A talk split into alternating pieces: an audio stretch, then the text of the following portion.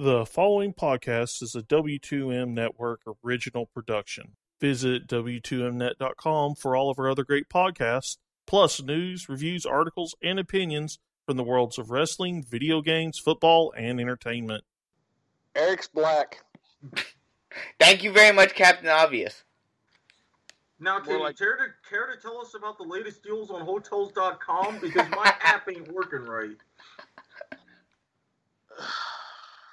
Haven't even started the goddamn show and it's already off the rails. Hi, everyone. Hi, Dr. Harry. All right, I'm going to get sued for copyright infringement, so let's go ahead and move on. Good evening, afternoon, whenever you listen to us, if you listen to us. And if you do, we thank you and kind of question your sanity for doing so. Regardless, Oh, if someone, Welcome. i- if they listen to us, they're just as insane as we are. that's that's probably a fair point, actually, Bisco. I don't know what y'all are talking about. I'm perfectly sane. Can I Y'all the get ones- the show open? Nope. Hey, big wheels keep on turning. Proud Mary keep on burning. rolling, rolling, rolling, Rolling. rolling down the river. rolling through the intro. All right.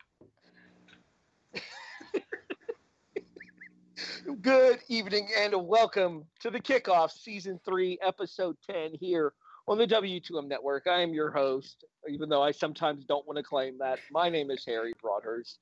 Joining me, as per usual, the executive producer turned co host, Erik Watkins.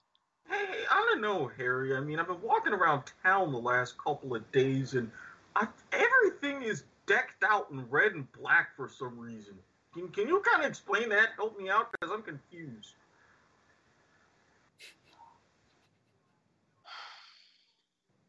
How'd that opening week of the season go for y'all? Okay, let's go. You're, you're gonna break Harry before we even get started. And technically speaking, aren't you schmuck still two games behind us anyway? Seven and two, five and four. Yeah, well, we beat our rival and got their coach fired, so. That's fair. Actually, something that I did kind of want to talk about once we do our. I'm gonna be some goddamn host, co-host if we don't get this fucking thing on the road. We're going. We're going. Calm down. That very irrational voice you're hearing is a probably sleep deprived chairman of the W2M network, Jason Teasley. I'm here so I don't get fined or I don't get beat by my wife. And finally, the co-host turned producer turned. Yeah, I'm not doing the whole spiel. Fuck that. It's Brandon Biskobing. um, you said good evening. I, I think it's more of good midnight, good morning. But this we would have started earlier if it wasn't for somebody. Hey, hey, hey. Yeah. It's It's- kickoff it's- after dark. Stay tuned, everybody. You, you you know what Tony Ju- Tony Dungy says. That if you that a woman with two black No. eyes mother twice. Nope. Nope. Not doing this. Nope. We open the show how we always do. This is Studs and Duds. Eric, Now, my, my stud, very, very unheralded up until this week. His name happens to be Derek Kyler. I'm sure none of you, probably Bisco, because, well, he's Bisco, have heard of him. Well, he's an Ivy League quarterback out of Dartmouth, if I remember correctly? uh, the Hail Mary. Yes. Dartmouth. Yes. Now you mentioned that Hail Mary. Down 6-3 against Harvard, needing a touchdown, the last play of the game. Derek Kyler goes out. Co- pocket collapses. He scrambles. He avoids a sack. Takes it. I don't know how he's able to get away, but he heaves it 42 yards and two Harvard defenders in the end zone. Instead of batting the ball down, they tip it. Bam. Game winning touchdown a 9 6 win. Dartmouth stays perfect and sets up a battle of the Titans against Princeton at Yankee Stadium this coming Saturday. Derek, sir, kudos. You are my stud. You know the most confusing part of that story to me, Eric? What's that? A college football game, six to three in the fourth quarter.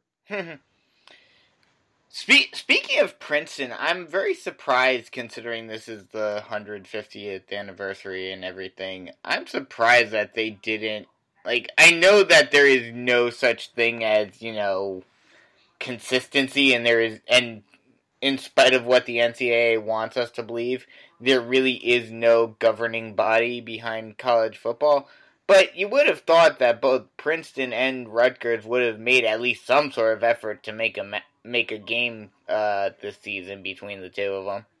Damn it, Bisco, do you want Rutgers to get even more embarrassed? Haven't they been through enough? No, no, they haven't. Well, let's some liberty about that question and see the answer. Let's move on. Jason Stud. My stud is a former Stanford running back who is now in the NFL, creating havoc for defensive, and he's the next great white hype. And that's Christian McCaffrey, who went crazy uh, against the Tennessee Titans for 146 yards on the ground with two touchdowns and three of three receptions for 20 yards and an additional touchdown.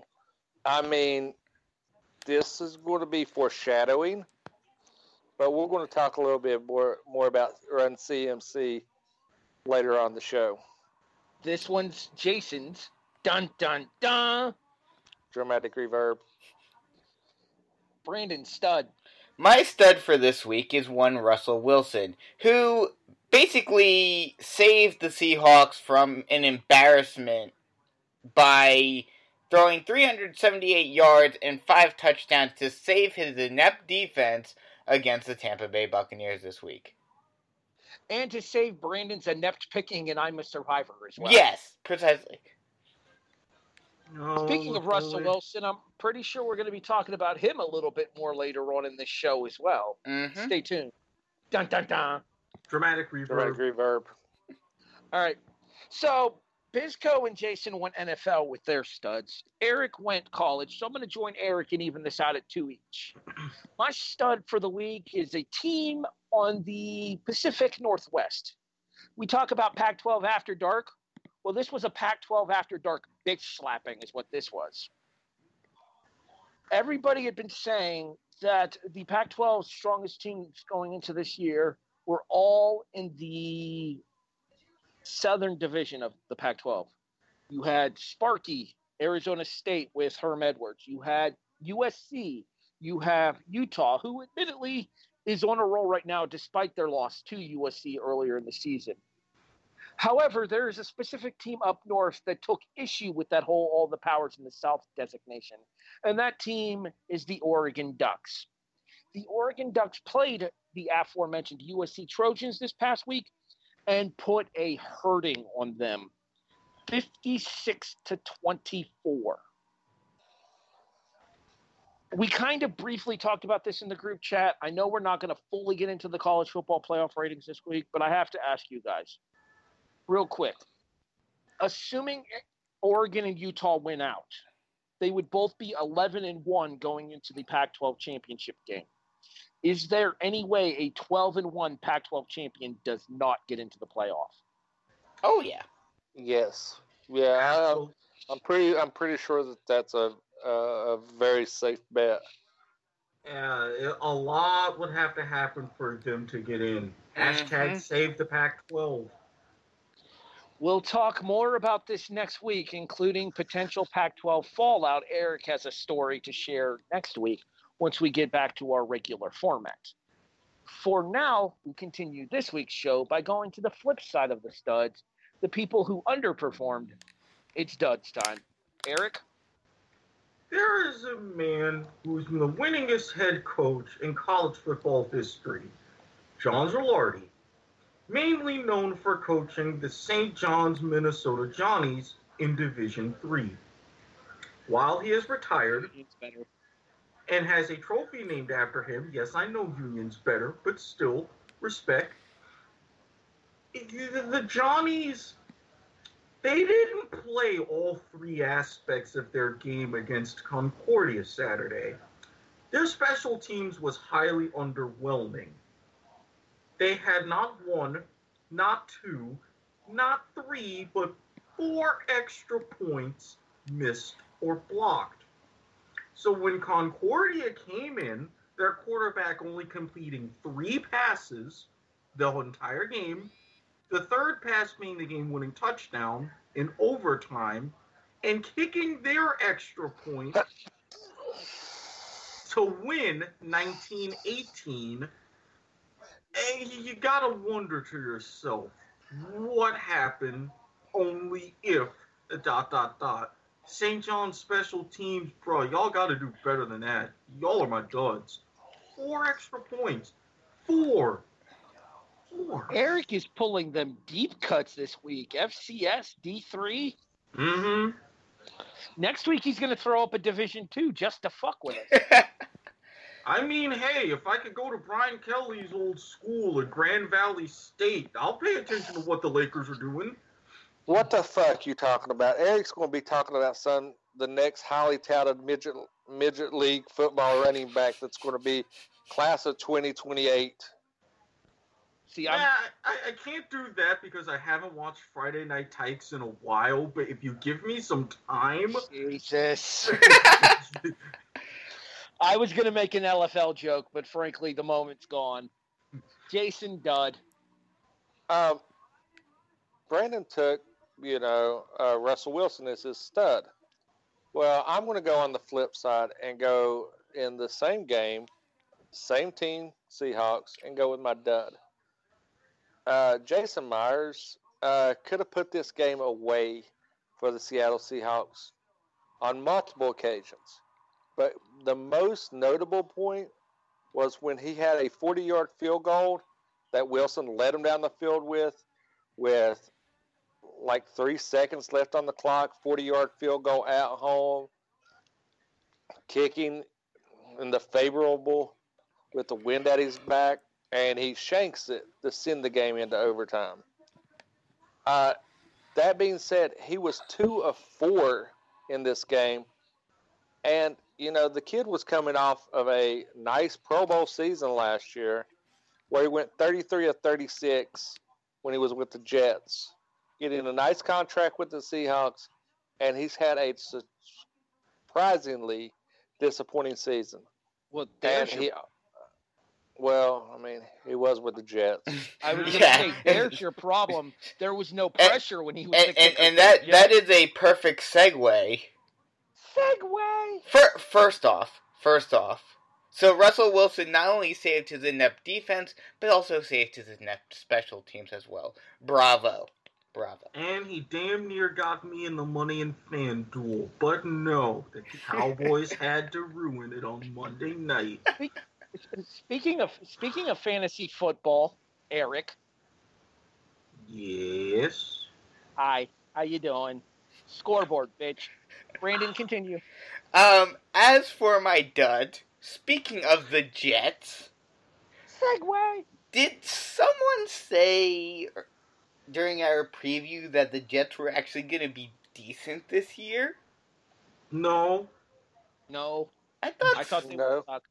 Okay, I thought someone did, but I may be wrong.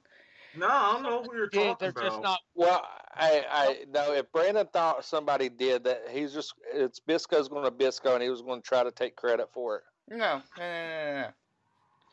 But the Jets, not only are they, you know, pretty bad this year, they proceed to give the team that I think a lot of us thought were gonna, you know, lay a big old goose egg this season.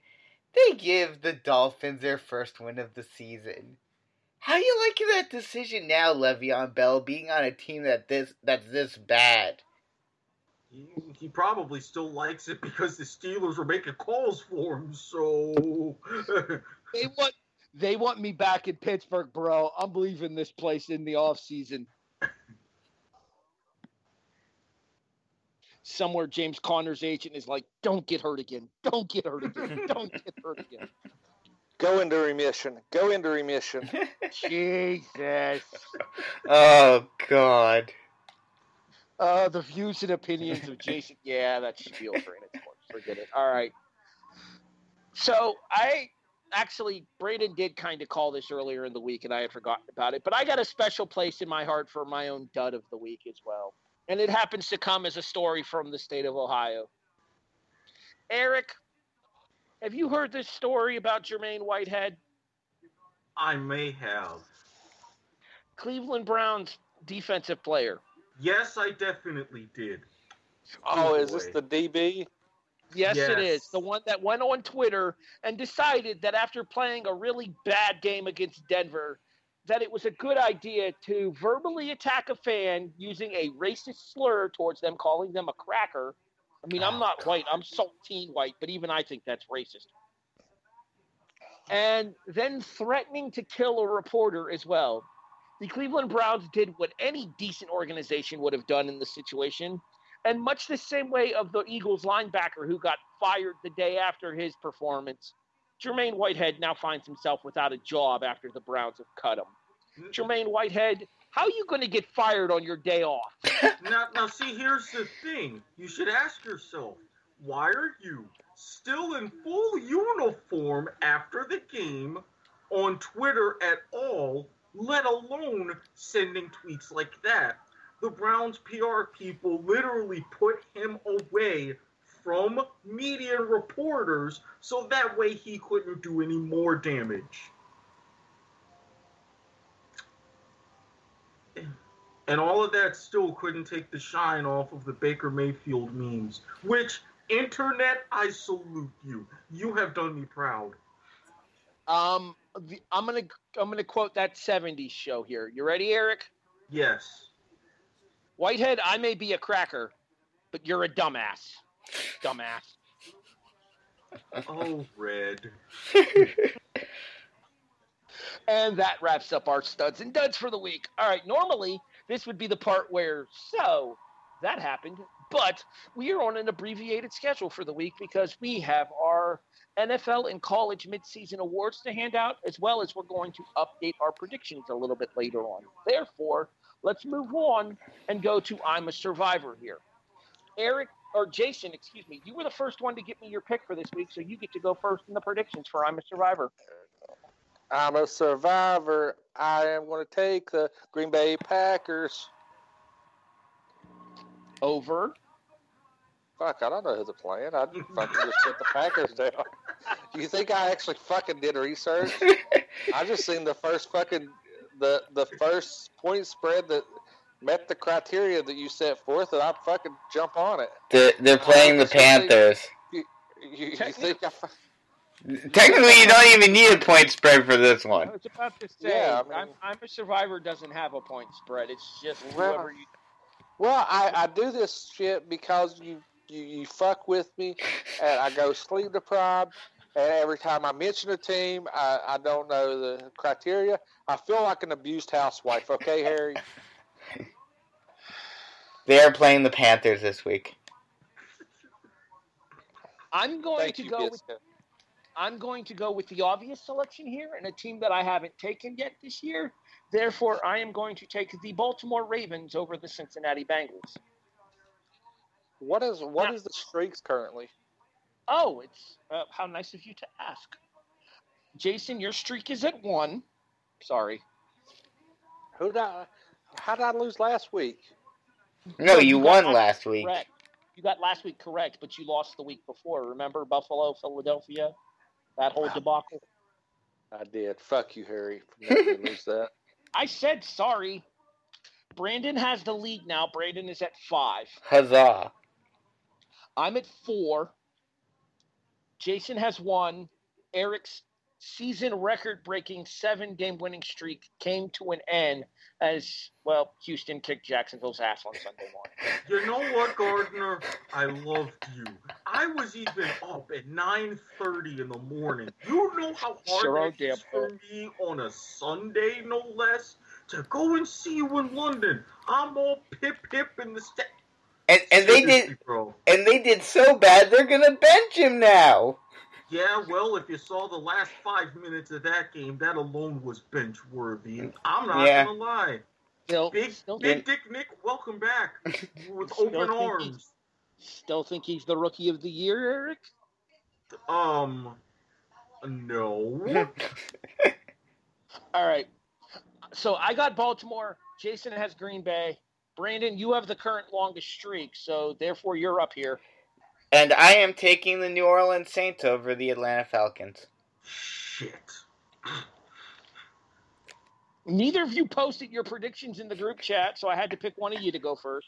No, it's not that. It's just the fact that he picked an easy one, and I have to root against New Orleans so that way he doesn't come closer to tying my record. Eric, let's see if you can get off the schneid. Okay, well, what do I always say about a certain quarterback for a certain team in the NFC North? That he's black. Are there? Okay, any- that doesn't apply to any of them. I was so- gonna say I don't Yeah. think there's a single black quarterback in the North. Matthew, No, there- I mean, there used to be, but not anymore. Dante Culpepper's been retired. For No, like half a no, um, uh, Greg crap. Huntley. no, um, he was Yes, on the Greg Vikings. Huntley was in Green Bay. No- decade. oh, Yeah, but he was in Green Bay because Aaron Rodgers got hurt. But um, he's in Saint. He's in uh oh Bridgewater. Minnesota, kind of, but he hasn't been in Minnesota in like three years. All right, yeah, anyway, but still closer. make a pick. Yeah, I always say they do well in a one o'clock game, and they are god awful otherwise. So when you have a career record of 40, 40, and 2, I'm naturally picking against you on primetime television. No, I'm don't pick them. No. Yeah. Yes, yes, Oh, yes, boo. yes, yes, yes. Fine, pick them. How about them Dallas Cowboys? I'm Oh. sorry, I like Dak better than Kirk in a sun in a nighttime game. Sorry. All right. So while Jason and I are giving our "Are you serious?" picks, y'all need to send me yours so that way I can make sure that you two aren't going to try to go head to head on the same team for those. So both of you need to look those up. By me and Jason give hard. I, All right. I already got mine. I've got mine as well. Well, then send them to me, and I'll tell you if they're legal for college and the NFL. I sent mine to you. You, oh, you did. That is right. I remember. I remember me being upset over your college pick. yes, as a matter of fact. My your exact words. Why do you hate me, Eric? You don't remember. Yeah, It's because you're black. it's a little bit. I'm not going to lie. Brandon, you need to send me your pick so I can tell you if people are. Just, just, Um, just did. and actually, believe it or not, Bisco not going to Bisco. All the picks are different. And I'm um, going directly against Eric on one of them. okay then. I see how this goes. All right, let's get uh let's get over to Are You Serious here. I'd have Are You Serious updates for last week, but I haven't had a chance to score last week's games yet.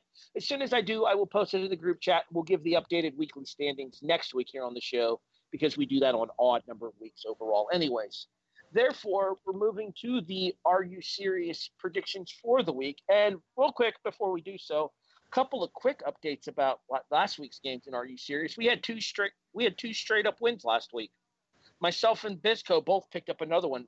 Bisco, I gave you shit about that pick for Georgia Southern. I was wrong. Good call. And you guys laughed at me when I picked Virginia Tech over Notre Dame. They didn't win outright, but they only lost by a point. Yeah, I looked at that and I was completely surprised. But then again, it's the ACC, so of course there's craziness. And hold, then- hold on. I I, I made a side prediction last week, and I was laughed at on Halloween night, and you guys thought it was funny, and somehow I was right in my bonus pick. I'm afraid I don't remember said bonus pick, and I apologize, but I genuinely I think- don't remember. I took I, I I said the smart money would be on West Virginia and Baylor. Oh, yeah. yeah, Mm. that one was scary close. Both of the, I mean, both of those Thursday night games, though, if you think about it, because Georgia Southern App State was that, that Thursday night as well. mm-hmm. Uh, okay, I thought they played Friday night. Nope. Okay. Um, no, the Friday night game was Navy beating UConn's ass. But um, only one of us got our NFL pick correct as far as straight up goes, and I said Miami would get off the schneid because J E T E. Yeah, no, and sure enough, Jets are gonna Jets. one hundred percent. All right, Jason, you got an interesting for, one for college. So go ahead and lead us off here on the college. Are you serious? Um, I, I do have an interesting one. Um, my, are you serious? I'm actually taking a ranked team that's getting points uh, over in the Big Enough 12 when, points. when K, K State is going into Texas as a seven point underdog. Usually a home team gets gets a three point, but this K State team could actually hang with Texas. Texas has shown its vulnerability. K State has a huge win over Oklahoma. And I think this K State team is going to surprise them. And actually, I, I would not be surprised if they won outright versus Texas at Texas. You know, I, I made a bold prediction when we did our college football preview. And I said, beware of K State this year in the Big 12 and look out for Chris Klieman coming from North Dakota State. Kansas State is 6 and 2 and ranked 16th in the very first college football playoff top 25 ratings. This is a K State team that could be a threat for years to come, especially with a mind like Klieman's on the sidelines for them. They better hope Kleeman doesn't take the money to go somewhere else. Personally, I think that they're going to break the bank because they know if this keeps going, K State could easily win the Big 12 within the next maybe three years. All right, Bizco, you're up next. My Are You Serious for college this week is Cal over Washington State. Um, it's only a three point, or no, excuse me, uh, seven seven and a half point uh, spread. Uh, and I, I think Cal can keep it at least keep it close, if not win outright. Poor Mike Leach. I think we've seen the best we're going to see from Cal this year. The last performance that I saw from them was just getting it absolutely handed to them by Oregon State. And when you're getting it handed to you by Oregon State, it's a problem. Eric, I ask you again, much the same way I did in the group chat, why do you hate me? But let me explain. All right? I know you. I know one of your teams is Penn State. But hear me out. They're not the only undefeated team in the Big Ten. You've got Ohio State, but you've also got Minnesota. Given PJ Fleck's mentality, given that everybody's already mentioning this is Minnesota's first big legitimate test this season, given where they are in the rankings and knowing they can pretty much cruise to the Big Ten West now, I think they're going to put on a surprisingly good performance. It will lead to a letdown next week, but I think they're going to show up and show out. PJ Fleck's going to have those Gophers rolling the boat. They're eventually going to run aground because I think the Nittany Lions will win. But Minnesota keeping it within seven, I think it's possible. I'm going to actually agree with you. I think that this game's going to be a lot closer than maybe some experts are thinking. The question to me is going to be just how good is this Minnesota team? Because they were talking about this on the college football playoff because I actually watched the top 25 reveal, reveal because it was right after the Kansas and Duke game that I watched last night. And don't get me started on how poorly Kansas played last night. Yeah, I, I don't know. I mean, what was going on with Bill Self? It's like they had bigger things to worry about. I couldn't imagine what they might be. And Um, I you're- troll you on that. Eric, you're a University of Miami fan. You can definitely imagine what those would be. Not since, not since the 80s. uh, un- unfortunately, I have no right to talk. Did Seton Hall lose? No, they won, but uh, Kevin Willard got uh, got suspended for the first two games for apparently some shenanigans. Shenanigans, you say? Well, Not Not, kind of not your kind of shenanigans. Yeah. oh, never mind. Re- recruitment Taste your money, shenanigans. All right. I'm actually in the Big Ten as well, Eric. oh, I'm going to Camp Randall, ooh. Hmm. where Wisconsin is a nine and a half point favorite against Iowa. Oh, Wisconsin should not be a nine and a half point favorite against anybody at this point in the season, let alone Iowa. I concur, good sir. If this game were in Kinnick, the line would be in the opposite direction. Iowa is that much of a better team. They're saying Camp Randall's a difficult place to play, and it is. I'm not going to deny that.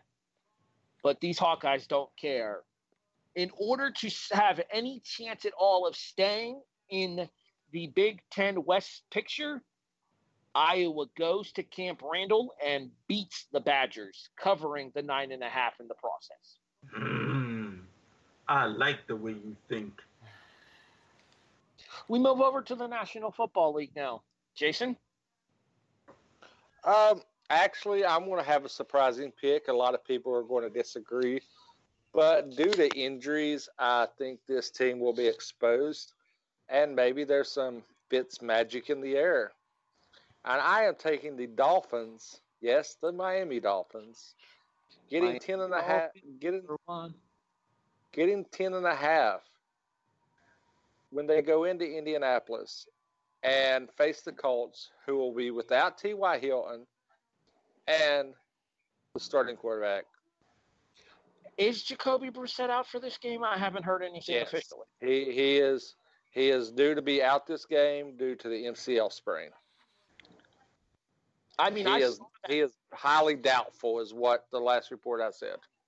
I I saw the injury against Pittsburgh, and to be frankly honest with you, he's lucky it wasn't worse because he had a defender hit him in the ankle right as one of his offensive linemen hit him in the kneecap. Yeah, it was a scary it was a scary hit, but I mean he was lucky.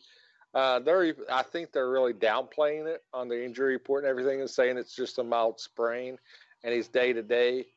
But then I seen a couple of other reports come out, uh, you know, especially you know mine and Eric's inside source that we love to talk about uh, for the brand.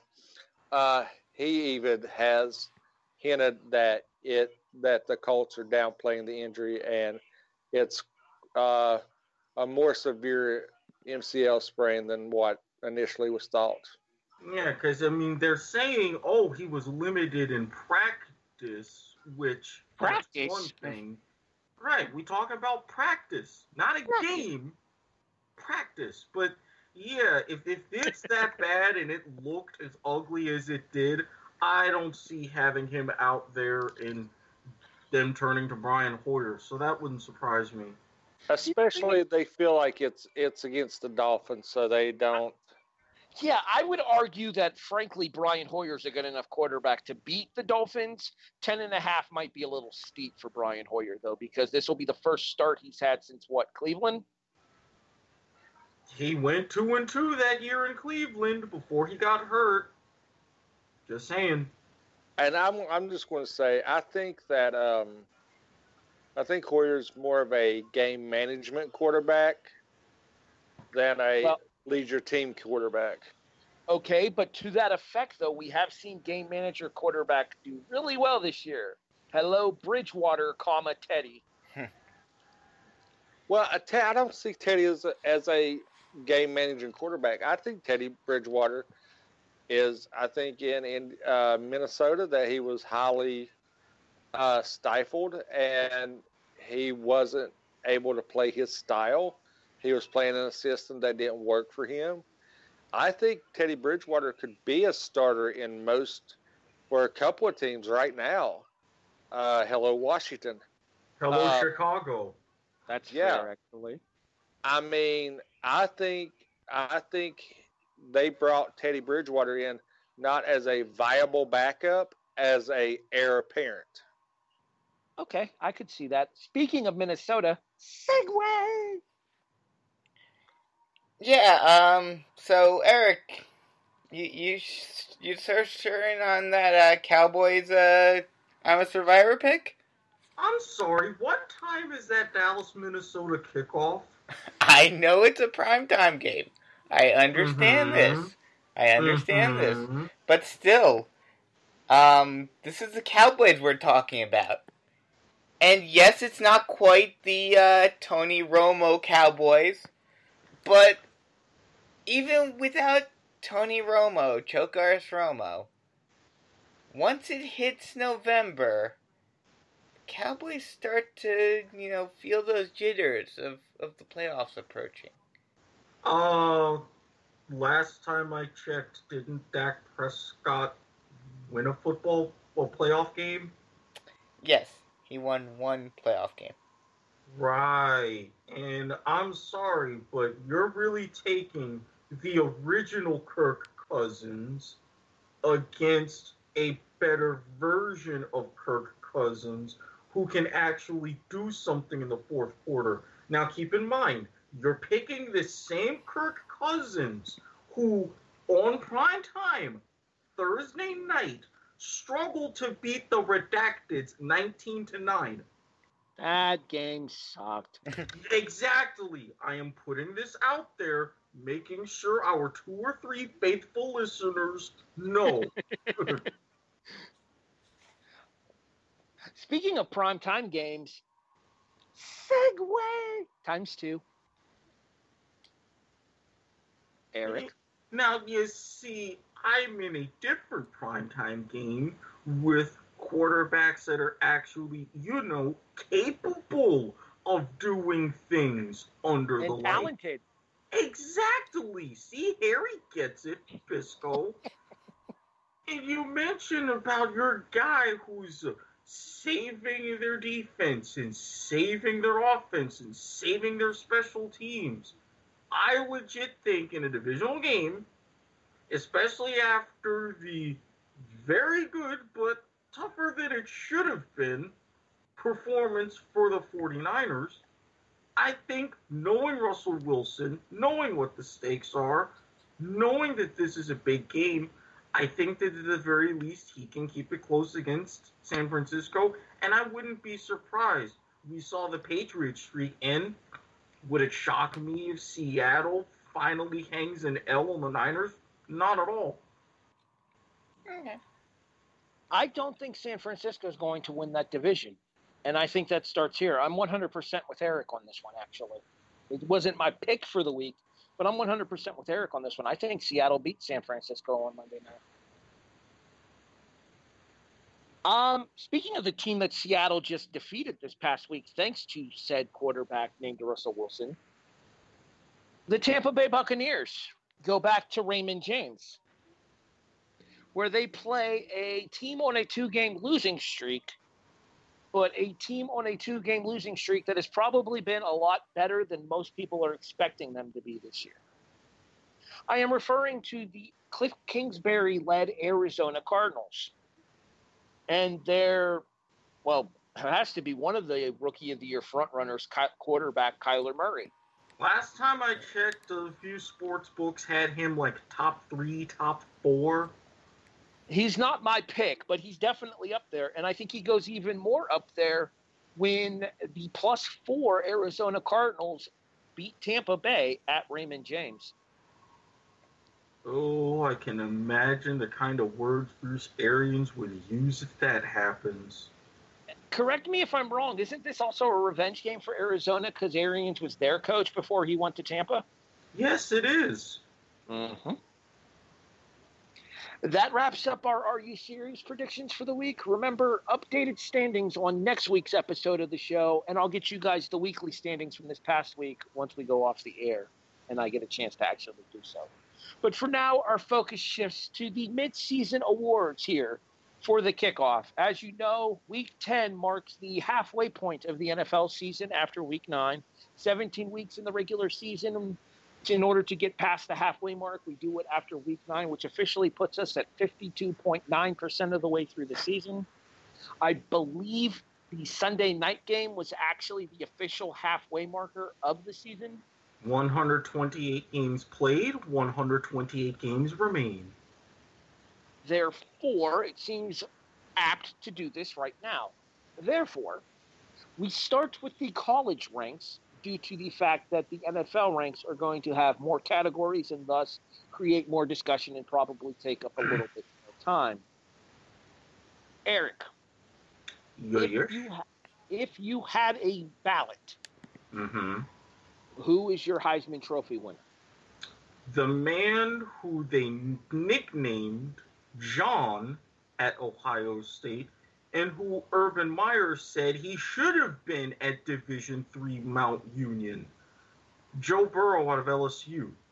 I mean, with what he's done to that team, and granted, they've had some offensive talent in recent years, but they've always kind of struggled at quarterback, and it's always been to the point where it stymied them getting over the hump, beating the likes of Alabama and those in the SEC West. Burrow has come in, made Ed Orgeron look good, made LSU look even better, and has really helped not so much turn the division on its head, but really strengthen. And even if it's a tough one against Alabama and it's a close loss, if he does well, it would at least garner him consideration and help keep LSU's playoff hopes still alive. Burrow, he a man in my eyes. I'm going to actually go ahead and go second here. I wasn't planning on doing so, but I'm going to go ahead and go second here because my pick has already been taken. My As has vote, mine. My current vote for the Heisman Trophy right now is Joe Burrow, quarterback, Louisiana State University. And it physically pains me to say that because one of the two losses hung on the Gators this year was by Burrow and his LSU Tiger team. Brandon, you said you were going to take Burrow as well? Yeah, I'm taking Burrow as well as of right now, but I will take it with a caveat that uh, the game, I believe, I believe it's this weekend, correct? Against Alabama. This Saturday. Yeah. This Saturday, three thirty, ESPN, or all, excuse me, yes. All all of that can go away in a snap if he does not have a good game against the Crimson Tide this weekend. Jason, who's your Heisman Trophy leader? Um, yeah, I, I'm actually going to just go out on a limb and be different, and I want to take Chase Young. I just don't see them giving it to a defensive player. Not well, to mention I, too many split votes on that Ohio State team with Justin Fields. Well, uh, just just hear me out. And J.K. Dobbins. Out. Well, there's a reason that his stock. See, I, I, I, I, me and Eric, we share some. We we have betting in our blood. Mm-hmm. mm-hmm. When you see a line jump from a plus twenty five hundred to a plus eight fifty on a bye week, you take notice. I'm not going to so, sit here and say that Chase Young hasn't been a game changer because he he has been, and specifically against Wisconsin, the the Ohio State defense completely blew up the Badgers. That being said, Eric, you're going to be the historian here. Correct me if I'm wrong. The last primarily defensive player to win the Heisman Trophy, Charles Woodson from Michigan, correct? Yes, you are, because it's uh, mainly been a litany of either quarterbacks or running backs since then. I was thinking that somebody won it since Woodson. There was a top three, but no no defensive player has won it since Charles Woodson back in the mid '90s. Mm-mm. Yeah.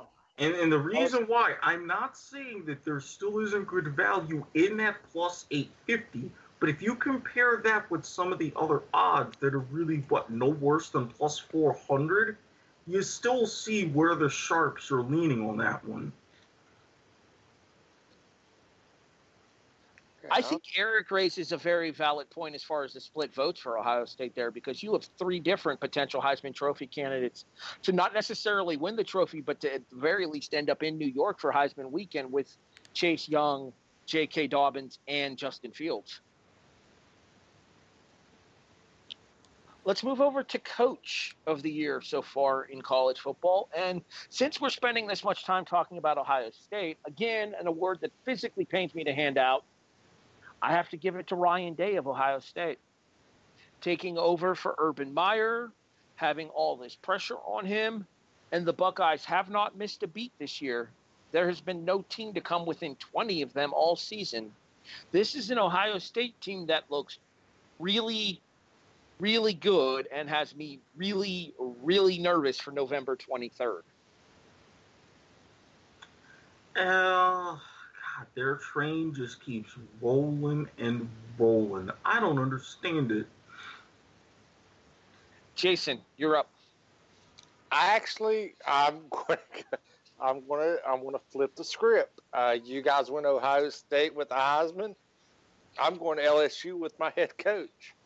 I think that he has uh, instilled something in LSU hasn't seen in a long time, and that's a high scoring offense. Uh, LSU, a lot of people said once LSU learns how to score points on the board, they could be dangerous, and I think this is the year.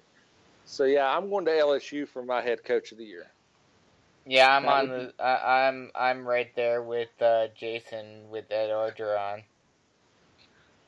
It's And and, I and I will say I will say one thing, just like I said with Joe Burrow, that big caveat of this weekend. You know, if they don't do well against Alabama, all of this goes down the drains. I mean, as much as I want to give PJ Fleck love, we're talking Minnesota 8 and 0 for the first time since 1941. I've got to go with Ed Orgeron myself because he, for everything that happened at Ole Miss, everything at USC, coming to LSU, really not officially yet, but helping get that team over the hump. Completely impressive. I'm not going to say that Coach O doesn't deserve it because Coach O does. And again, though, I'm with Brandon on this vote on this vote Mhm. for Orgeron. Orgeron is going to have to prove that LSU can beat Alabama because over the course of the last, let's say, over the course of the last decade and a half, that SEC West has belonged to the state of Alabama, be it Alabama themselves or Auburn. Orgeron proved he could beat Auburn this year in a game that was super close, but the Tigers held on 23 to 20. They have to get the job done against the Crimson Tide in order to make believers out of the rest of the country. Well, I mean, it's the simple fact. You've got to do something that very few people have, especially since he came back to the college ranks. You got to beat Nick Saban. You do that, you were a genius. Correct me if I'm wrong. Is that game not in Death Valley this Saturday? I thought it was in Tuscaloosa. Yep, it's in Tuscaloosa. Well, that makes it that makes Coach O's job even more difficult. Mhm. Um, Eric, you threw out an honorable mention to PJ Fleck of Minnesota. Mm-hmm. I'm going to throw out an honorable mention to Matt Rhule, head coach of Baylor. Mm-hmm. Uh, I, I could understand that Baylor, but Uh, also If Baylor runs the table in the Big 12, I think they get in. I don't know. Mm, I, they're I'm, out of- I'm mean- gonna th- I don't see how they couldn't because if they do, they have to beat either Oklahoma or Texas. yeah, and they I would think it's eventually. They would probably have to beat. Oklahoma twice. Now the issue, and and I've said it before, I'll say it again. I think if there are four other teams whose name value is higher that they can even consider putting in there, then they don't, because it's all about that green. Not to mention the the Oklahoma shine little bit less after that K State loss. But if that's K State's only loss when they play Baylor, then I think that that benefits the Bears, and especially if they can hang a pair of defeats on the Sooners this year. well, that's that. That's where my dark horse was going to be. Uh, I'm gonna I'm gonna say that a dark horse could be Klieman. I mean, yeah, I think he could be a dark horse consideration. I don't disagree with that. Mm, Me neither. I mean, he. I don't think I don't think there's anyone who saw Kansas State being six and two at this point of Klieman's first season. Exactly, because I mean, they. I mean, a lot of people wasn't wasn't thinking that he could turn that program around for at least two to three years. But I mean, coming in first year and being able to do what he does, I mean, he has to be a strong consideration. Let's also give credit to the athletic director down there, Bill Snyder, for not leaving the cupboard bare for Klieman as well. Uh, true. So, all right. Let's, move, on. here. Let's, let's go to our most positively surprising story in college football this year. I feel like this is going to be one of two teams for the vast majority of us. Eric, I'll let you go first. My surprise, even though I was kind of heartbroken at the latest result, SMU. I mean, they've always had a place in my heart, even going back with the stories of the death penalty in their 87 season. That And 30 no, for 30 is ESPN great, by the got a- Oh, yeah, I loved that, but I got to call them out. No, they did not have the 87 and 88 seasons canceled, ESPN. You should know better. They took 88 and used it as a practice year to get ready for 89. Mhm. But that's beside the point. What Sonny Dykes is doing had that team undefeated until Memphis. The fact that they're on pace to win, have still their winningest season since the death penalty. I mean, hey, kudos to the Mustangs. The Pony Express is back. Jason? Uh, I'm going that I'm going to pile on and say that I, I'm staying in the SEC and going with LSU. I mean, I know none of us. Uh, we thought it was going to be a Bama Georgia SEC uh, thing, and I, I mean, LSU has played lights out. They're playing. They discovered that offensive power that they've been lacking. I mean, I honestly think that LSU came out of nowhere, and I mean they definitely surprised me. So I'm going, uh, I'm going personal uh, opinion here and saying LSU is my biggest surprise thus far. Brandon? Yeah, I'm I'm pulling the trifecta. I'm right there with uh with Jason. It's it's gotta be LSU. None of us had them anywhere in the conversation of potentially being in the playoffs, and here we are. I mean, again, like I said for with the first two, with both Heisman and Coach of the Year, you know, all of this could change in a flash this weekend.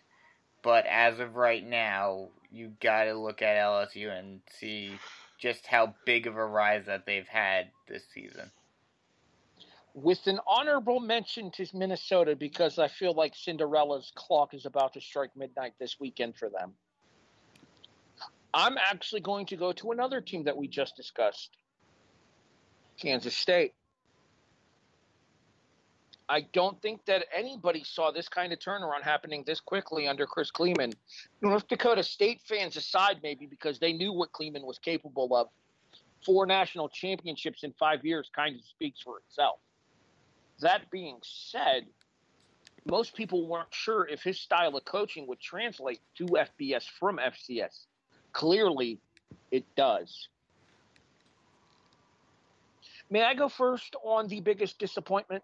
Go for it. The floor is yours.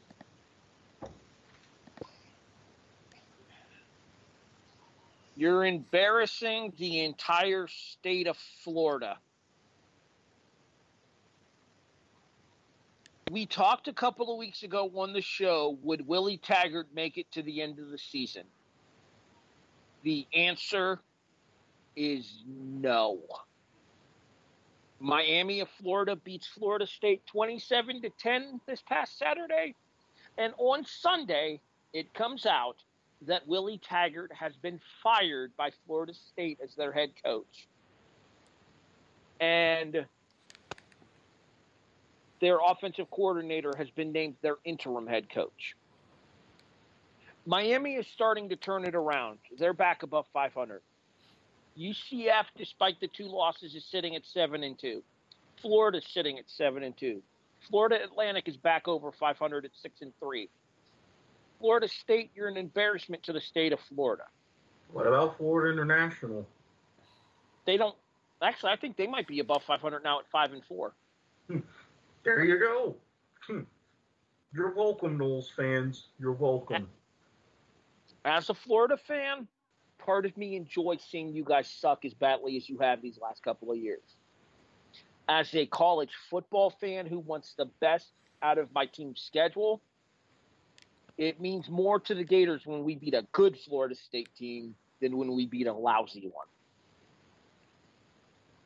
It's the same thing as a Hurricanes fan. How do you think I feel? But at the same time, knowing that it was the dominant performance we had, nine sacks, getting forcing Hornibrook out of the game and bringing back uh, James Blackman. Sorry, I even said the one thing that would help at least salvage it for the rest of the season was beating Miami. Taggart couldn't do that. Taggart rightfully shown the door. Can can I go next because mine is kind of on the same level. You can, but give me one second to toss one more thing out there Okay. here because I want to get Eric's thoughts on this if he's heard this rumor or not. Did you hear the rumor as to who the next Florida State coach would be? I've heard a couple of rumors. The But- biggest the biggest name that I've heard, and this is a scary name to consider, is Bob Stoops. I heard Hmm. his name. I even heard, oh, well, maybe FSU would get in the Urban Meyer sweepstakes. But personally, I don't think that they currently have a gravitas to land either one. Not to mention what everybody's ignoring about Bob Stoops. The XFL has it set up. The team's coaches are also the team's general managers. He's got a lot of control right now. He's not going to be apt to give that up anytime soon. He's going to ride this out. See, I don't disagree with that, but I think that the money would be significantly better at Florida State than it would be in the XFL. Mhm. True, but money is one thing, power is another. That's that's a fair I don't- assessment. and longevity counts goes a long way too. So I mean, the XFL is there's no guarantees. Florida State isn't going nowhere. So what you're saying is, if the XFL folds, what's to say he's not going to come after the Florida State job then? I'm saying that he he might look at it as job security versus how many how many alternate leagues have already folded. A the bunch. Only, the only difference is there's been a lot more security with the XFL in terms of money. Three years minimum. The AAF didn't, and all these other alternative leagues didn't. So there was a lot of time to make sure that this was right above anything else. And second of all, as we've seen, that job security isn't 100% guaranteed either. Well, All right, Brandon, you're up. Okay, so originally I was gonna go with Georgia, but then looking at it, I was like, they still have the opportunity to, you know, have a good season in spite of the loss, and more than likely not making the playoffs. My, I piggyback piggybacking off of Harry, I'm gonna take the entire ACC because the rest of the divi- the rest of the I conference the rest of the conference minus Clemson is so bad that they may stop Clemson from making the playoffs. The only good win that Clemson potentially has left in the ACC this year is, Is Virginia Forest Tech? Or no, Wake Forest. You're correct. at seven and one right now. Yes. NC State just got rolled by Wake Forest. Boston College got, or no, Boston College just beat up um, Syracuse. But Syracuse is a team that got blown out by. Syracuse is a team that got blown out by Clemson earlier in the year, so that's really no surprise that Boston College took care of them as well. And South Carolina is subpar at best, outside of the stand between the hedges against Georgia. There's not a lot of good looking left on the Clemson schedule right now. Let's be honest. How- No, they've they've got to win out, and if they win out and are left out, then um expansion. Yeah, I was just about to say if they win out and they get left out, how quickly do expansion talks talks start at that Jim moment? Harbaugh came up with the formula already. It would happen as early as next year. With all due respect, this is a conversation for next week where we can get into more mm-hmm. detail about it because we have other things Yeah. to focus on tonight. Yep. Fair. Jason, most disappointing team in college football. I'm going to say the Tennessee Volunteers. I mean, Um, they're I- abysmal. They're disappointing every year. They always get Yeah. over they get overhyped every year and then proceed to do jack. I didn't. I didn't say I wouldn't be picking low hanging fruit. I'm just saying that typically I'm not prepared normally, so I'm just trying to get through this before I fall asleep. So I'm You know- taking low hanging fruit and taking Tennessee. And of course, he picks the school that hasn't won a national championship since Tee Martin. Remember him? we like to forget about him around these parts. All right, Eric, you're up. Last one for college football. Who's your most disappointing team thus far? because I had higher expectations and it's another coach that I like, even though things have turned around, UCLA. I get that things are finally starting to get a little uptick, but I would have thought it would have happened a lot faster than this. Yes, I know they've got a lot of freshmen. Yes, I know they've been dealing with injuries, but still, Chip Kelly, this was your conference and your old stomping grounds. You could have gotten a little bit quicker on the draw with this. Oh, let me just say one more thing about my pick. ACC, I'm sure you're glad that it's basketball season now.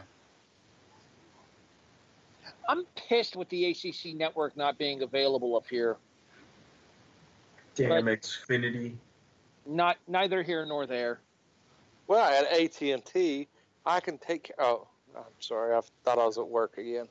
I had AT&T for a while because AT&T were the dominant companies. Then you switched over to Xfinity, and then look what happened. We didn't. All right, let- I didn't let's switch to move on. Xfinity. Let's move on to the NFL here. Look, a couple of these are going to be real simple explanations. I don't feel like there's going to be any need to really get into them here. Um, I don't think we're going to have a whole lot of disagreement on this one, so I'm going to start with it. Comeback player of the year. It has to be Jimmy Garoppolo. Oh right, yeah. Eric? Yes. Yep. Yeah, Yeah. I, I was going Garoppolo. Yep. I mean, that just it, with with the with San Francisco having the season that San Francisco's having, and Garoppolo at the helm of that season. There, there's Not no doubt in my mind. The only thing that could possibly sway the votes away from Garoppolo is if AJ Green just goes the fuck off for Cincinnati in the second half. Which, I mean, Ryan Finley's a quarterback, so... Unlikely. I mean, uh, think about it. You go from, you know, dinner with the porn star to tearing your ACL to undefeated season and flirting with Erin Andrews. It's like, yeah. I call that a comeback, if anything. Coach of the year. I feel like this one's going to be a little bit more diversified. Um, I made the obvious selection for player of the or for comeback player. I think the obvious selection for coach of the year is on the same team, Kyle Mhm. Shanahan of the San Francisco 49ers. yep, that was my pick as well. I, I know ahead. one person on this panel that doesn't agree, and that's Jason. That is right. I'm going to stay. I, I'm going to take the, the probably the most unpopular opinion, and I, I- after losing their first game of the season, I think you'll see why he becomes a coach of the year yet again. And I'm taking. I'm going to the evil empire and taking Belichick. Oh, boo. I'm not even going to dignify that with a boo. Cour- course of habit response to that name. Sorry, continue.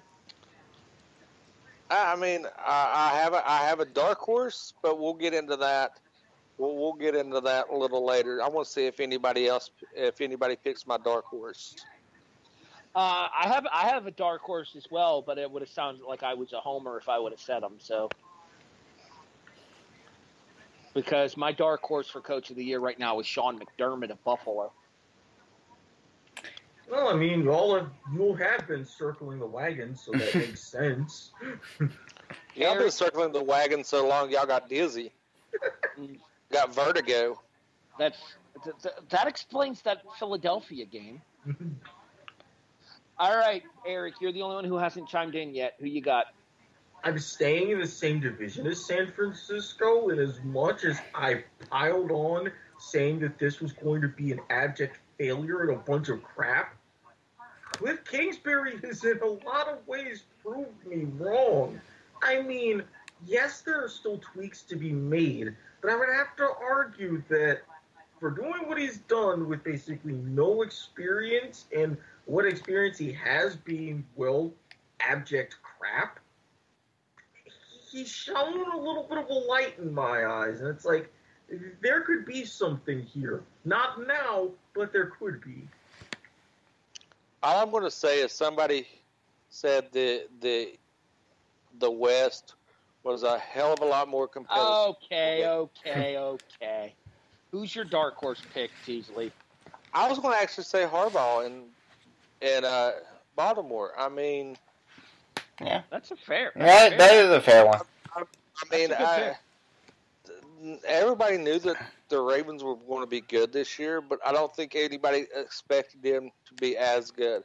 And the way that Baltimore came out and handled uh, New England, uh, I'm, I'm, you know, you got to get. He's going to get some extra points from me for that because he had the right strategy going into that game. Uh, he held Brady in the check in check. I mean, he, and that team exploited uh, that quote unquote people saying that the Pats had a, uh, a top ten all time defense, and he went in, did work with his team, and pretty much embarrassed the Pats in prime time. Yeah, you know the last quarterback that ran this style of an offense this well in the NFL? Randall Cunningham. No, Vic. no, neither. Believe it or not, the last quarterback to lead an offense who was averaging 200 yards rushing per game. I know this. I know this, and I'm just not going to. If it's who I'm thinking, I'm just not going to say his name because I have no respect for the man. No, he was the first man to ever wear a flak jacket in the NFL. Dan Pastorini of the 1977 Chicago Bears.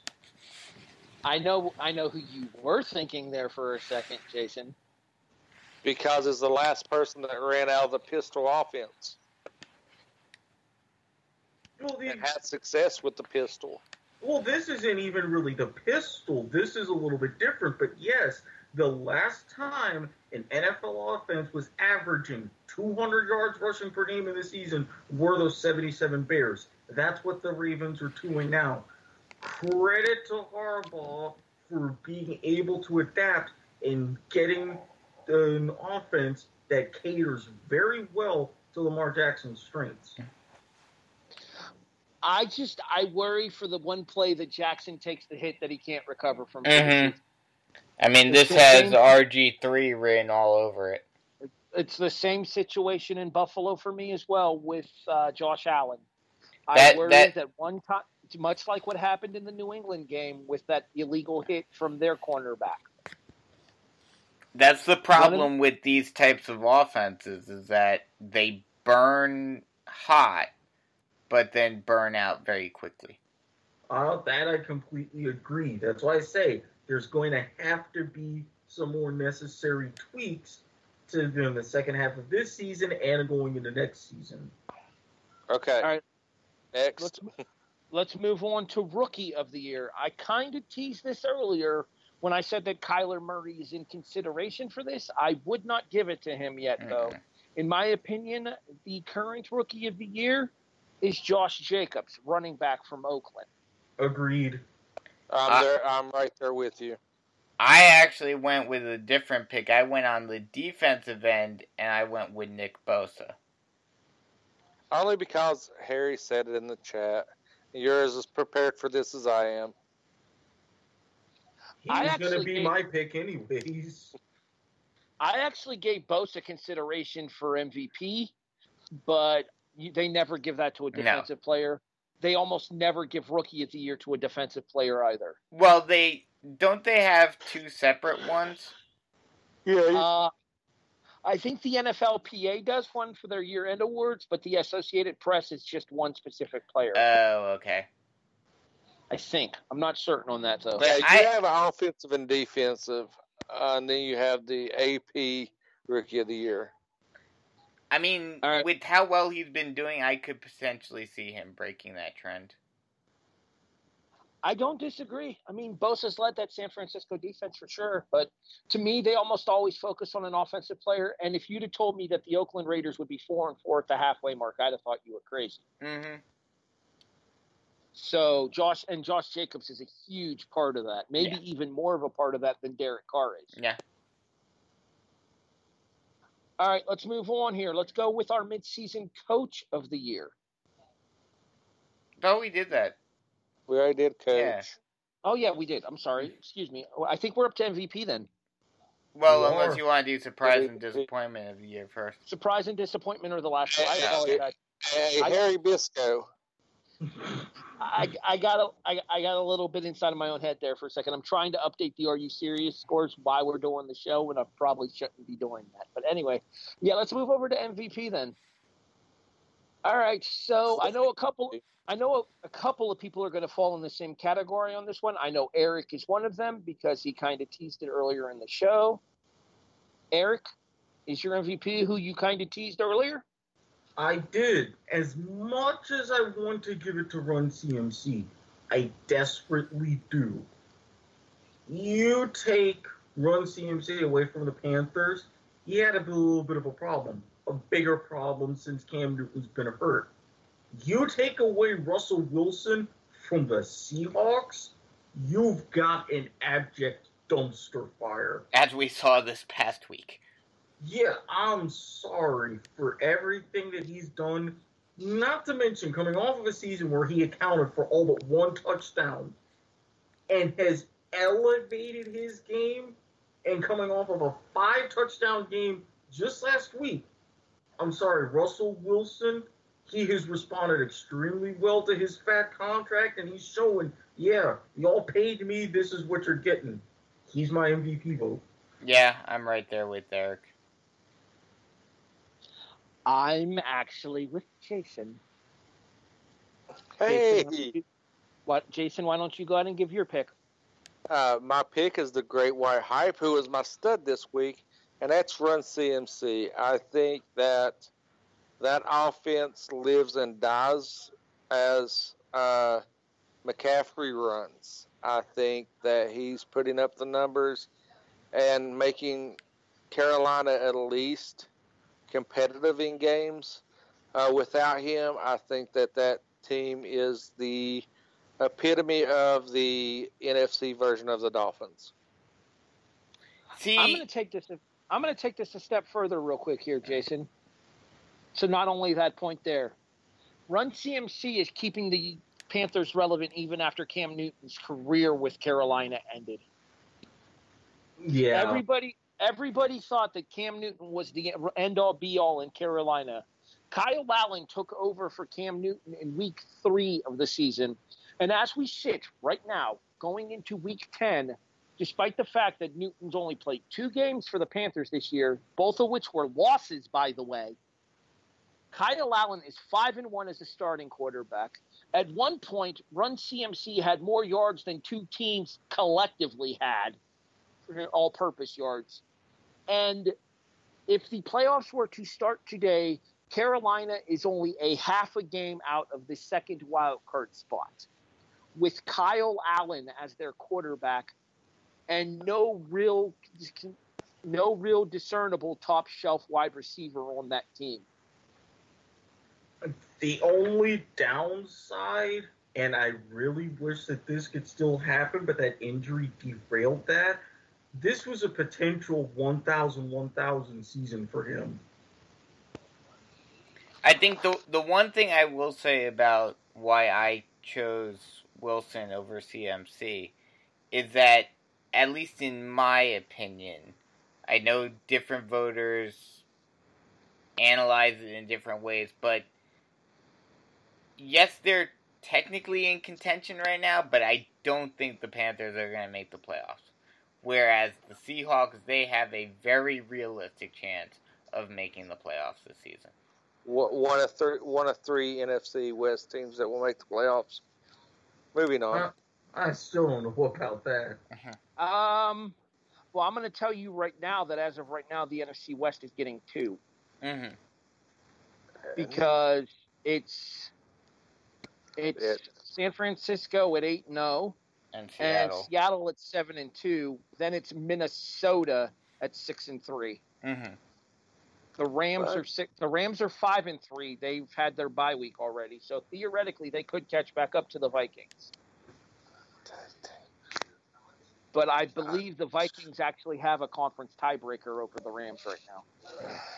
Uh, better in conference record, I believe. I'd have to look that up though. Regardless, let's move on. Let's go over to our surprises and our disappointments here. Jason, your biggest surprise for the season, just because I know where this is going and it makes me happy. My biggest surprise is actually the Buffalo Bills. I mean- I mean, uh, yeah, Harry's a homer for the Bills and everything, but I, I don't think that I don't think that anybody was given the Bills the credit that they was deserving. That defense has stepped up and been game changers at points, and I mean, Josh Allen is playing out of his head. He doesn't really have a wide receiver one. They're finally giving Singletary. I mean, yeah, Singletary, uh, the chance to start showing his abilities here in the last two or three games. They're letting, they're opening up his playbook for him a little bit, and this team is only going to get more dangerous as the season goes on. And once they get that ground attack rolling, and you can actually get a viable wide receiver one in Buffalo, they're really going to threaten New England's stranglehold on that division. Uh, I will pose this question to you that I've posed to one of my other friends that's actually a fan of the team that almost happened. If the rumored trade would have happened and Buffalo would have been able to acquire AJ Green from Cincinnati, because it from from what I've heard, it came close. Would that have made the Bills a threat to New England this year in the East? I don't think this year because I think AJ would have had a lot of rust to work off due to his injury and the nature of his injury. But if the rumors are true, uh, my biggest disappointment teams are definitely sniffing around with him. And if he lands in Buffalo, oh my God, that team is going to be nasty scary. One of my thoughts too is what happens if Antonio Brown hadn't gone crazy and decided to accept the trade to Buffalo too. Mm. That team would have been scary good. Mm-hmm. Bills If- fans, send your hate mail and whatever to one Vontaze Burfict. I'm Hmm. just saying. I hope his suspension becomes career long. Fuck that guy. Anyways, let's move on here. Brandon, biggest surprise of the season thus far. My biggest surprise of the season, yes, the Bills have been a very big surprise, but I don't think any of us, I think some of us potentially put them in the playoffs, but I don't think any of us saw the 49ers being undefeated at this point in the season. They have to be my biggest surprise of the year, especially with how Garoppolo is coming off of uh, the injury and everything. Eric. Uh, as much as I would like with San Francisco, I saw Garoppolo knew what he was. Harry, I'm gonna do you another favor. I'm gonna jump on the bandwagon in Buffalo because for all the years that I've said, oh, Buffalo could potentially be a force, and then nothing happens. Now when I'm saying Buffalo could potentially be a force, and they are, now granted as the current playoffs stand, I will be there. But at the very least, getting there, yeah, they they could be the potential heir apparent to the AFC East. I definitely think that Sean McDermott's going to get Coach of the Year votes. Do I think he's going to get enough votes with an undefeated San Francisco team still out there? And especially if San Francisco ends up going 12 and 4, 13 and 3, no, McDermott's not going to beat out Kyle Shanahan. But I definitely think you could be looking at a top three for Coach of the Year finish for Sean McDermott here and bringing back some of the fire that McDermott had when he was the Carolina coach. Easily. Mhm. Easily. That being said, we talked about the coach of my team for biggest surprise earlier in the show. When we did our preseason predictions for the NFL, I had Pittsburgh winning the North and Cleveland as a wild card. I had Baltimore finishing third. I was wrong. Okay, I'm hearing like somebody's TV in the background. Not sure. That's Jason. Not sure. My, the TV's been on the entire time, and I don't know. See how? I'm just I'm I'm hearing it louder now. Though. Just a heads up, giving you a heads up that I can hear it in the background.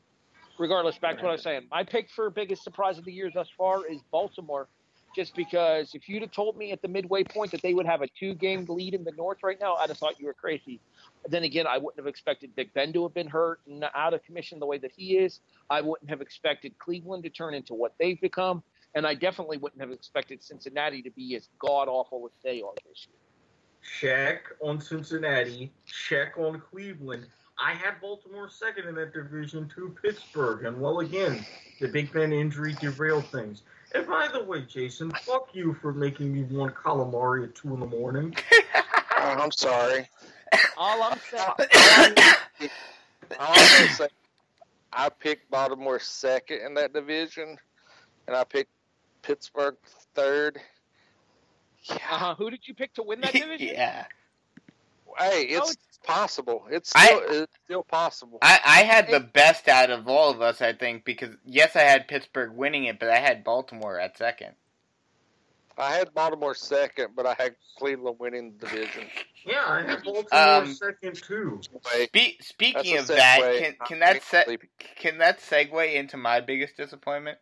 I don't think you're the only person to pick them, Brandon, but sure, go ahead. Um, yeah, yeah. So, um, Biggest disappointment. Browns are gonna Browns.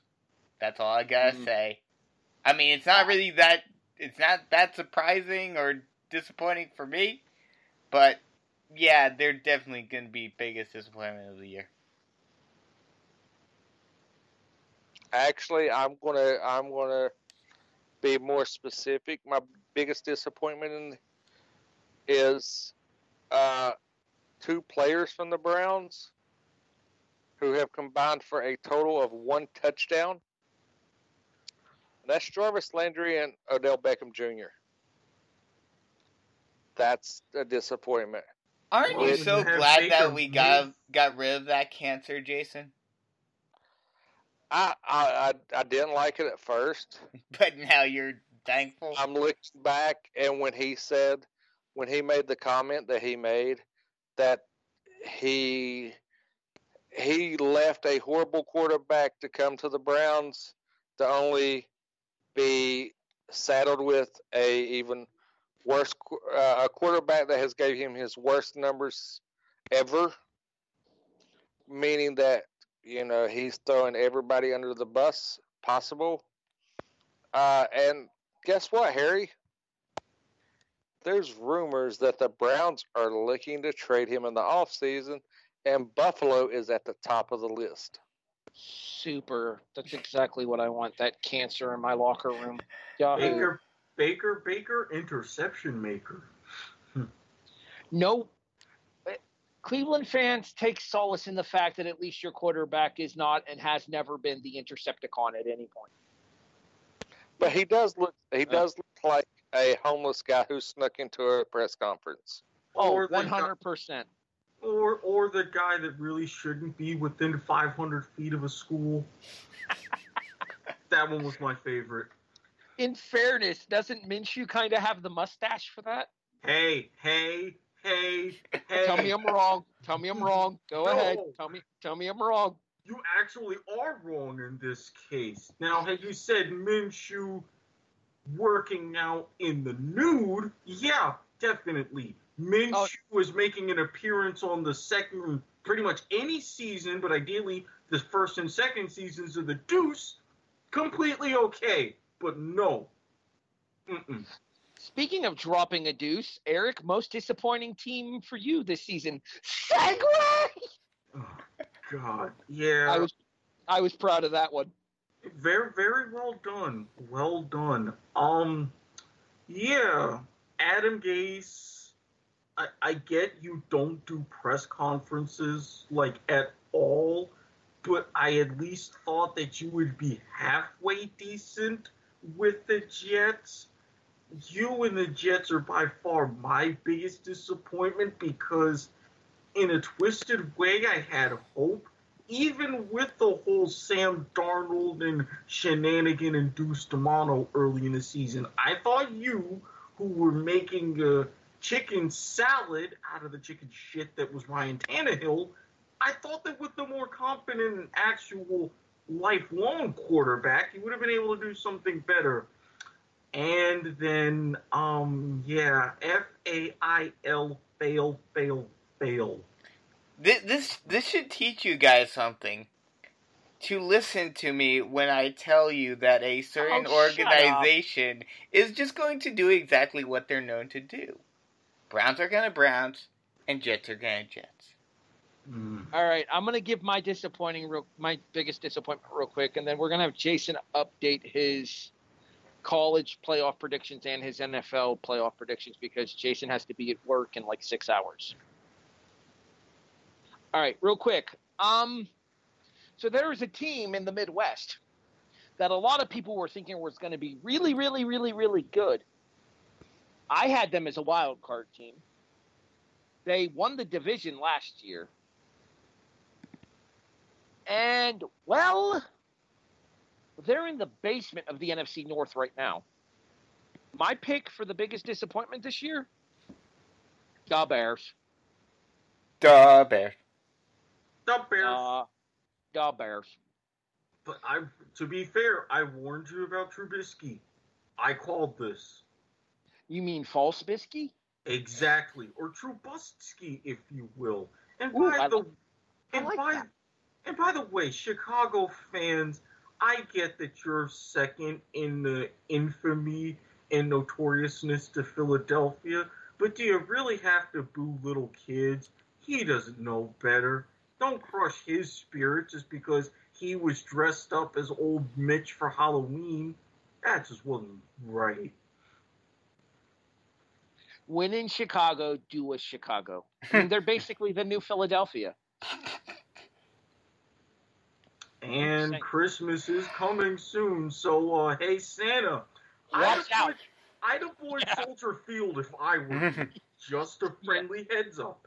I wouldn't be going anywhere near there. Uh, up until the last two weeks, my up until the last two weeks, my answer to this question would have been the Philadelphia Eagles. But all of a sudden, Philadelphia has their shit together again.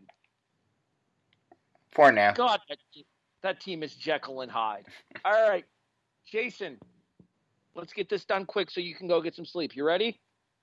I- I'm I'm somewhat ready. Who are your Who are your college football playoff for? LSU, Penn State, Ooh, me likes. Georgia, and I'm going to go. Oklahoma gets in. I'm sticking with Alabama still outside the top four. I think if Alabama loses and doesn't make the SEC championship game, they're out because their out of conference schedule was bullshit. I said this at the beginning of the season that Alabama would miss out. You three laughed at me. Now it's a starting to shape up to be a good possibility. I'm, we'll see what happens, but you're not wrong here. Who's your national champion? I'm actually going to go LSU. I mean, that team, it, like we've we've been reiterating all through this show, this weekend will is pretty much your national championship. Uh, LSU wins it. They they're they're pretty much solid for the national championship uh, because they've overcome overcome the biggest obstacle on their schedule. If they lose, then there's no hope of them getting in. All right, let's move over to the NFL now. Um, AFC East. Uh, who do I have winning the AFC East now? Yes. Oh God, I mean, I still have to go with. Uh, I still have to go with New England, but I think um, North. We're gonna run I'm down. Gonna, we're gonna run I'm down. gonna go with Baltimore. Sorry, I I'm gonna go gonna we're gonna- Baltimore. We're gonna run division by division and then the wild cards at the end here. So, all right, New England, Baltimore, South, South. Uh, I'm gonna go Houston. and West. West. God damn it! I hate to fucking say it. Oh God. Brandon, shut Uh, the I, up. I, I want to I want to say fuck Robert Taylor. That works. Who are your wild cards in the AFC? I, I think it. I still think. God, I think it's Buffalo, and uh, uh, the the the last one. The last one's probably the toughest. I'm still going to say. I'm still going to say it's going to be. I want to say it's going to be Cleveland. I think they'll get their shit together. Uh, they got two games against Pittsburgh and one more against Baltimore. So I think that they can they can do they can do something.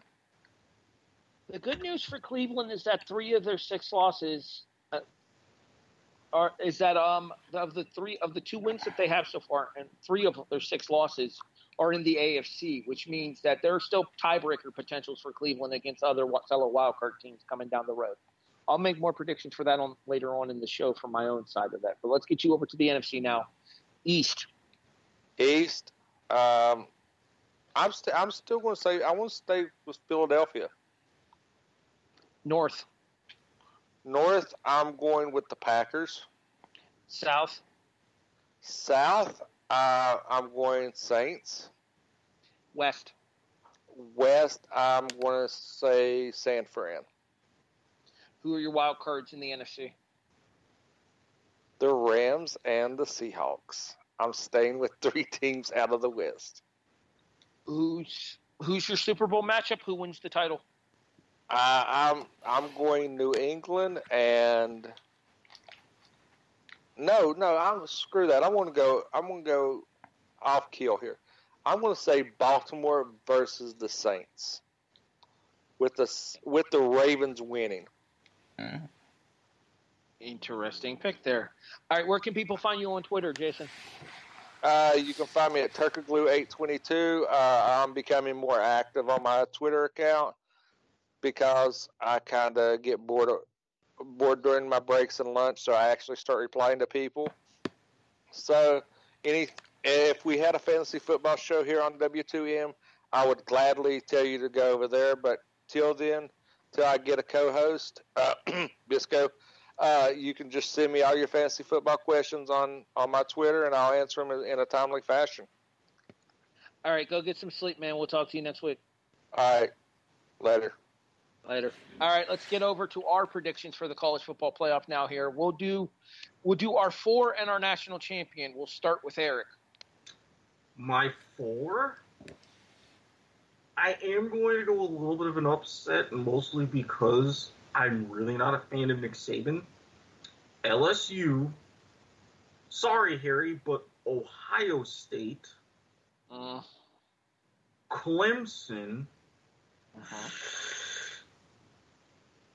and you know what? This is probably going to sound weird, especially with everything I've talked about earlier in the Mhm. show. Oregon. I think they find their way in. Well, I think whoever comes out of the Pac-12 is getting smoked by whoever wins the SEC anyway. But C- completely agreed. And my national champion, again, sorry, Harry, Ohio State. Brandon, Just, just to be that guy, and just because in a very messed up way, I want it to happen, just so that it blows the whole system, like just blows I it don't all know up. why I asked him for just, college. just picks. blows it all up. I'm gonna go Ohio State, LSU, Alabama, Georgia.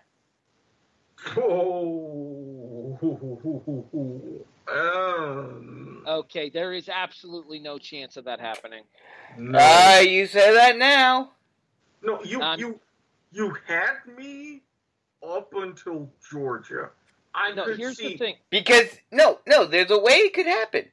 Listen no, to there's me. not because Georgia and Alabama or Georgia and LSU will take care of each other in the SEC championship game. LSU basically Uh, That will LSU beats Alabama, but Alabama still only has that one loss. They run the table regardless. Georgia beats LSU in the SEC championship game. LSU was out. No, Yes. because they're still going to be thinking of that win against Alabama. No, but Ala- see, no, no, no, no, no. If LSU beats Alabama, fine. But then you would have the latest loss, and yeah, you could Okay. get two of them. Under that line of thinking, then yeah, LSU would get in and Alabama wouldn't. You wouldn't get all. But three. they would still want to put Alabama in there. This, but this Let's is be why I said- realistic here. Th- Who's- no, I'm being realistic with you, and that's why I said you had me at Ohio State, LSU, Alabama. I could see that happening. Georgia would not get in. They still wouldn't. Even if they beat whoever got in in the SEC title game. Mainly because of South Carolina, yes. the loss to South Carolina would come back and bite Georgia in the ass. I think winning the SEC title would put them in, but whoever they beat in the SEC championship game doesn't get in. We'll have to wait and see. Who's your national champion, Bisco? Uh, I'm gonna go with Ohio State. All right, so you guys ready for my four? Yep. Ready? I don't want to say it. You have to. Alabama wins the SEC. Okay. TTDS wins the Big Ten. Okay. For those who don't know what that means, that would be Ohio State. Michigan fans refer to Ohio State as TTDS, that team down south. Much the same way Michigan is TTUN, that team up north. I want Penn State to win the Big Ten, but the game is in Columbus. It's it's probably not going to happen. Mm-mm. If that game were in Happy Valley, I'd feel better about my chances. Because we saw what the whiteout did to Michigan. It caused Michigan to get tentative towards the end of the game, and Penn State held on. Regardless, Clemson wins the ACC, goes undefeated, gets in. Erik, you Mhm. son of a bitch, you took my pick. 12 and 1 Oregon. I was hesitant, but I was like, they couldn't leave two conference champs out. So, given how everything could shake down, Oregon would have redeemed themselves. so yes. you, so you both think, so we all think that even an undefeated Clemson, who is the defending national champions, gets left out. no, I put Clemson in. Oh, okay. So did I. oh, Clean you out did. your ears, Okay. Bisco. Um, here's my prediction though. Clemson suffers a loss at any point in these next four games, they're done. Mm-hmm. Mhm. Either of the Pac 12 schools lose, both of the Pac 12 schools are screwed. The Big 12 champion gets in, or a second SEC team gets in. And I would honestly lean more towards a second SEC team in that case. That being said, my national champions, they always seem to find the right time to play. I'm picking Clemson. Tough, but doable. But I don't know. I can't justify picking Ohio State to win a national championship because I wouldn't be able to live in this state if that happened. Ohio State fans are some of the most insufferable pricks I have ever met in my life. Oh, I know. I've been dealing with them since the Fiesta Bowl and the flag that really wasn't. All right, let's move over to the NFL now. We're going to do this the same way I did Jason's. AFC champions, wild cards. NFC champions, wild card. Super Bowl championship prediction. We're not going to go through the full playoffs just because we're running up on time here, and I don't want to go too much past two hours here. Fair. Brandon, start us off. My division uh, winners New England, Baltimore, Houston, and KC. And my wild cards for uh, for the AFC are Buffalo and oof,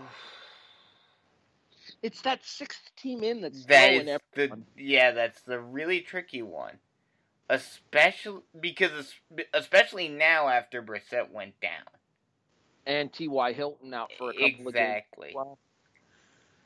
I'm I'm gonna go out on a limb and make uh I, I'm gonna make Erik happy. I think Jacksonville gets their uh, shit together and actually gets in. Oh, hello. Okay. this is like a Jim Nantz moment. Hello, friends. Um, for That, the that commercial with Charles Barkley last year was the best part of the NCAA tournament. oh I hope they bring it back. The the Jim Nantz with the hot dogs.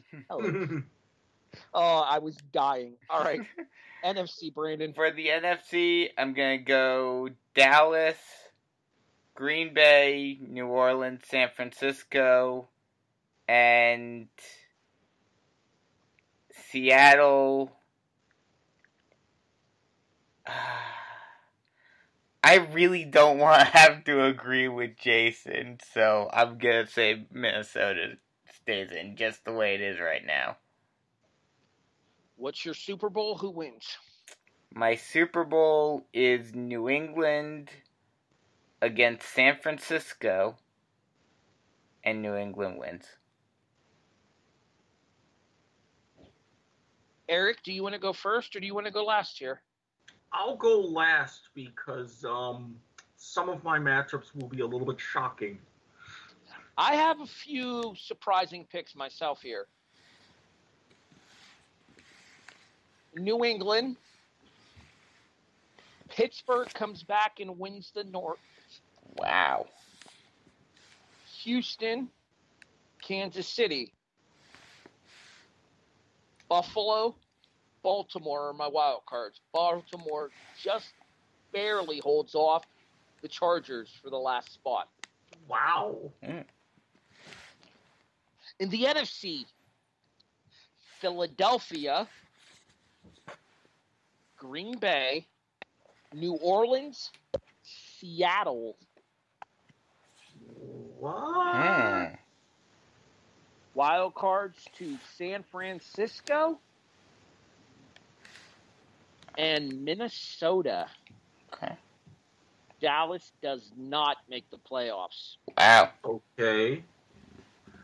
My Super Bowl is the same as it was when we did our preseason picks and the same result. Drew Brees retires as a Super Bowl champion when New Orleans beats New England. Okay. All right. Top that, Erik. Okay. Uh, for the AFC, New England, Baltimore. I still think they hang on. Kansas City. And I'm going to say, even with everything going on, I'm going to go with it, like I said at the beginning of the season Indianapolis, Buffalo, and Houston wild cards. In the NFC, sticking with Philadelphia, sticking with Green Bay, sticking with New Orleans.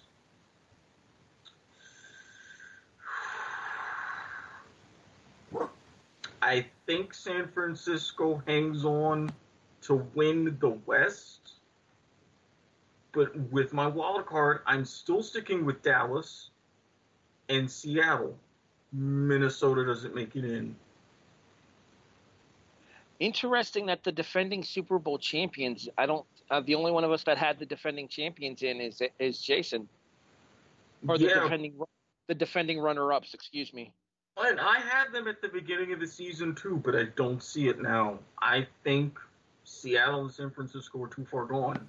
Yeah, I mean, I think it's going to be very hard for the NFC West to get three teams in. So, unfortunately, the Rams are going to be the odd team out.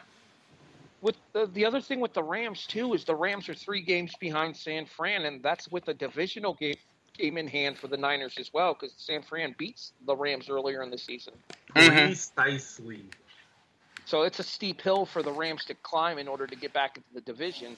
Whereas if Seattle can beat San Francisco this week, I would say that the momentum of that division, despite the fact that the Niners would still have a half a game lead, would swing firmly into the corner of the Seahawks. Mm-hmm. I don't think firmly, but it would definitely give Seattle that momentum. San Francisco's back half schedule is a lot tougher than their front half was. Seattle's back half schedule is easier than their front half was.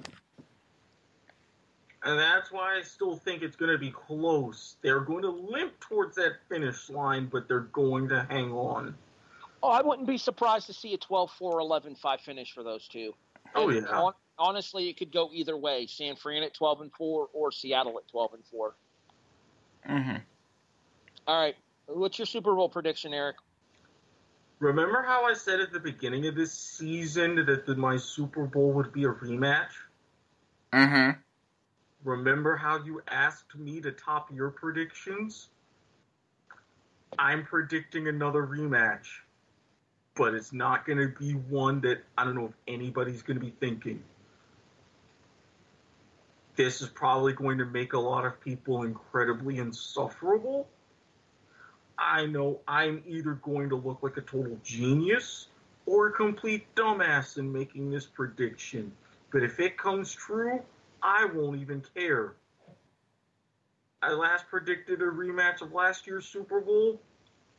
I'm now predicting a rematch of the first. I was Super just Bowl. about to say, are you going to pick a rematch of the first Super Bowl? Green Bay beats Kansas City again. Oh, I don't know if I could live with Robert Taylor if he makes the Super Bowl. hey, at least he doesn't have them winning. No.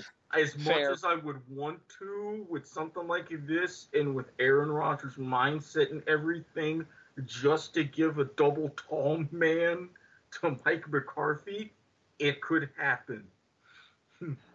Um, real quick, speaking of Robert Taylor's and Robert Foster's and stuff, uh, quick shout out to our friends, both Robert Taylor and his MMA to the Max, as well as I think he's doing like a Dungeons and Dragons podcast uh, video cast now too. So if you guys um, are... Tales of Dexterity, but that's stay tuned. That's all I'm gonna say. Uh, in addition, I know MMA to the Max was still a thing. I don't know if it still is because there's been some network issues with that recently, so undecided there.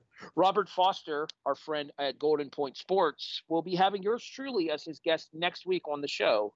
So make sure you guys check that out as well. Erik, we got to get you on Golden Point. I think you'd be a good guest for him. Hmm. How clean would I have to work? Uh, PG 13. I can actually do that. I could do that. Yeah, I'm not gonna I'm not gonna hit you with a TV seven here, but I think you could slide within a PG thirteen relatively simply. Yeah, yeah, it's been done before. I'll talk. I'll talk to him about when we record next week, and if you're available, maybe we can get both of us on the show. I'll let you go head to head with him with predictions. Wicked. All right. So that's over at Golden Point Sports. You can find that over on Facebook by searching for Robert Foster's page or by looking for Golden Point Sports. In addition, as uh, Erik mentioned, Tales of Dexterity is on Facebook as well. It is a video walkthrough of a Dungeons and Dragons play along, I believe. Robert's yes. the dungeon master there. Yes, and I'm, for those who are very particular about this thing, it's also on Twitch, and yes, it is fifth edition. Are you getting involved with Tales of Dexterity, Erik? Is that what's is that the big tease? Part of that because he's come to me about it, and there's been talks, but there's also been separate talks that have recently developed in the last couple of weeks. So it's like, mm, things are getting strangely nebulous. I'm going to let that just say dun dun dun.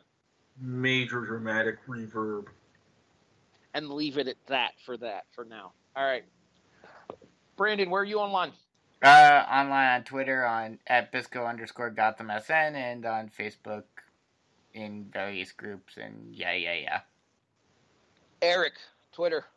At Squid Sports Head, follow me for like random things, and also I've started delving into more about multi-sport gambling. Take some of my advice with a grain of salt, and if you're nice, I you are willing to go through a screening process. I will let you in on my dark Twitter and my Telegram at that.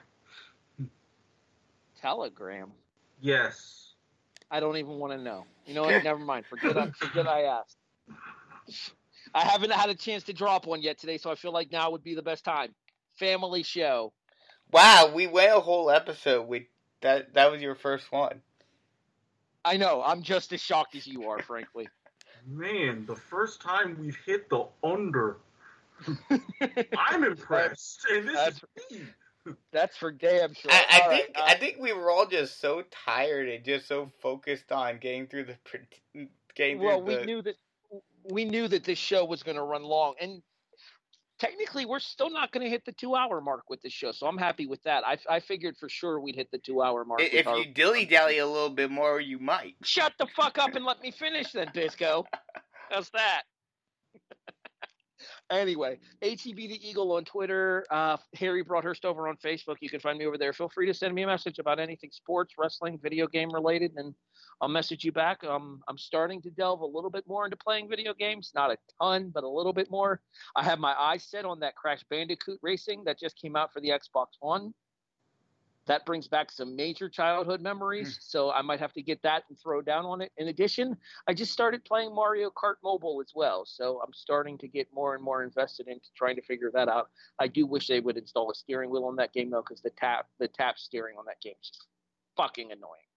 Anyway, um, this has been season three, episode ten of the Kickoff, a presentation of the W2M Network online at W2Mnet.com. In addition, you can listen to us on all of your favorite podcast listening services such as iTunes, iHeartRadio, Stitcher, Spreaker, Podbean, Castbox. Hey, Brandon, guess what? Spotify is here. And Todd Furman and John Heisman are dicks. the John Heisman reference popped me. Happy anniversary, Cumberland. Not that you'd want it to be. Thanks for listening, everybody. We'll, we'll see you back with our normal format here on The Kickoff, a presentation of the W2M Network. Thanks for listening, everyone. Full- Did I hear a button tap there? No. Okay, cool. Mm. For the departed Jason Teasley, I am a absolute hot mess over here. For the departed Jason Teasley, Brandon Biskobing, and Erik Watkins, I'm Harry Broadhurst. This has been the kickoff, season three, episode ten on the W2M Network.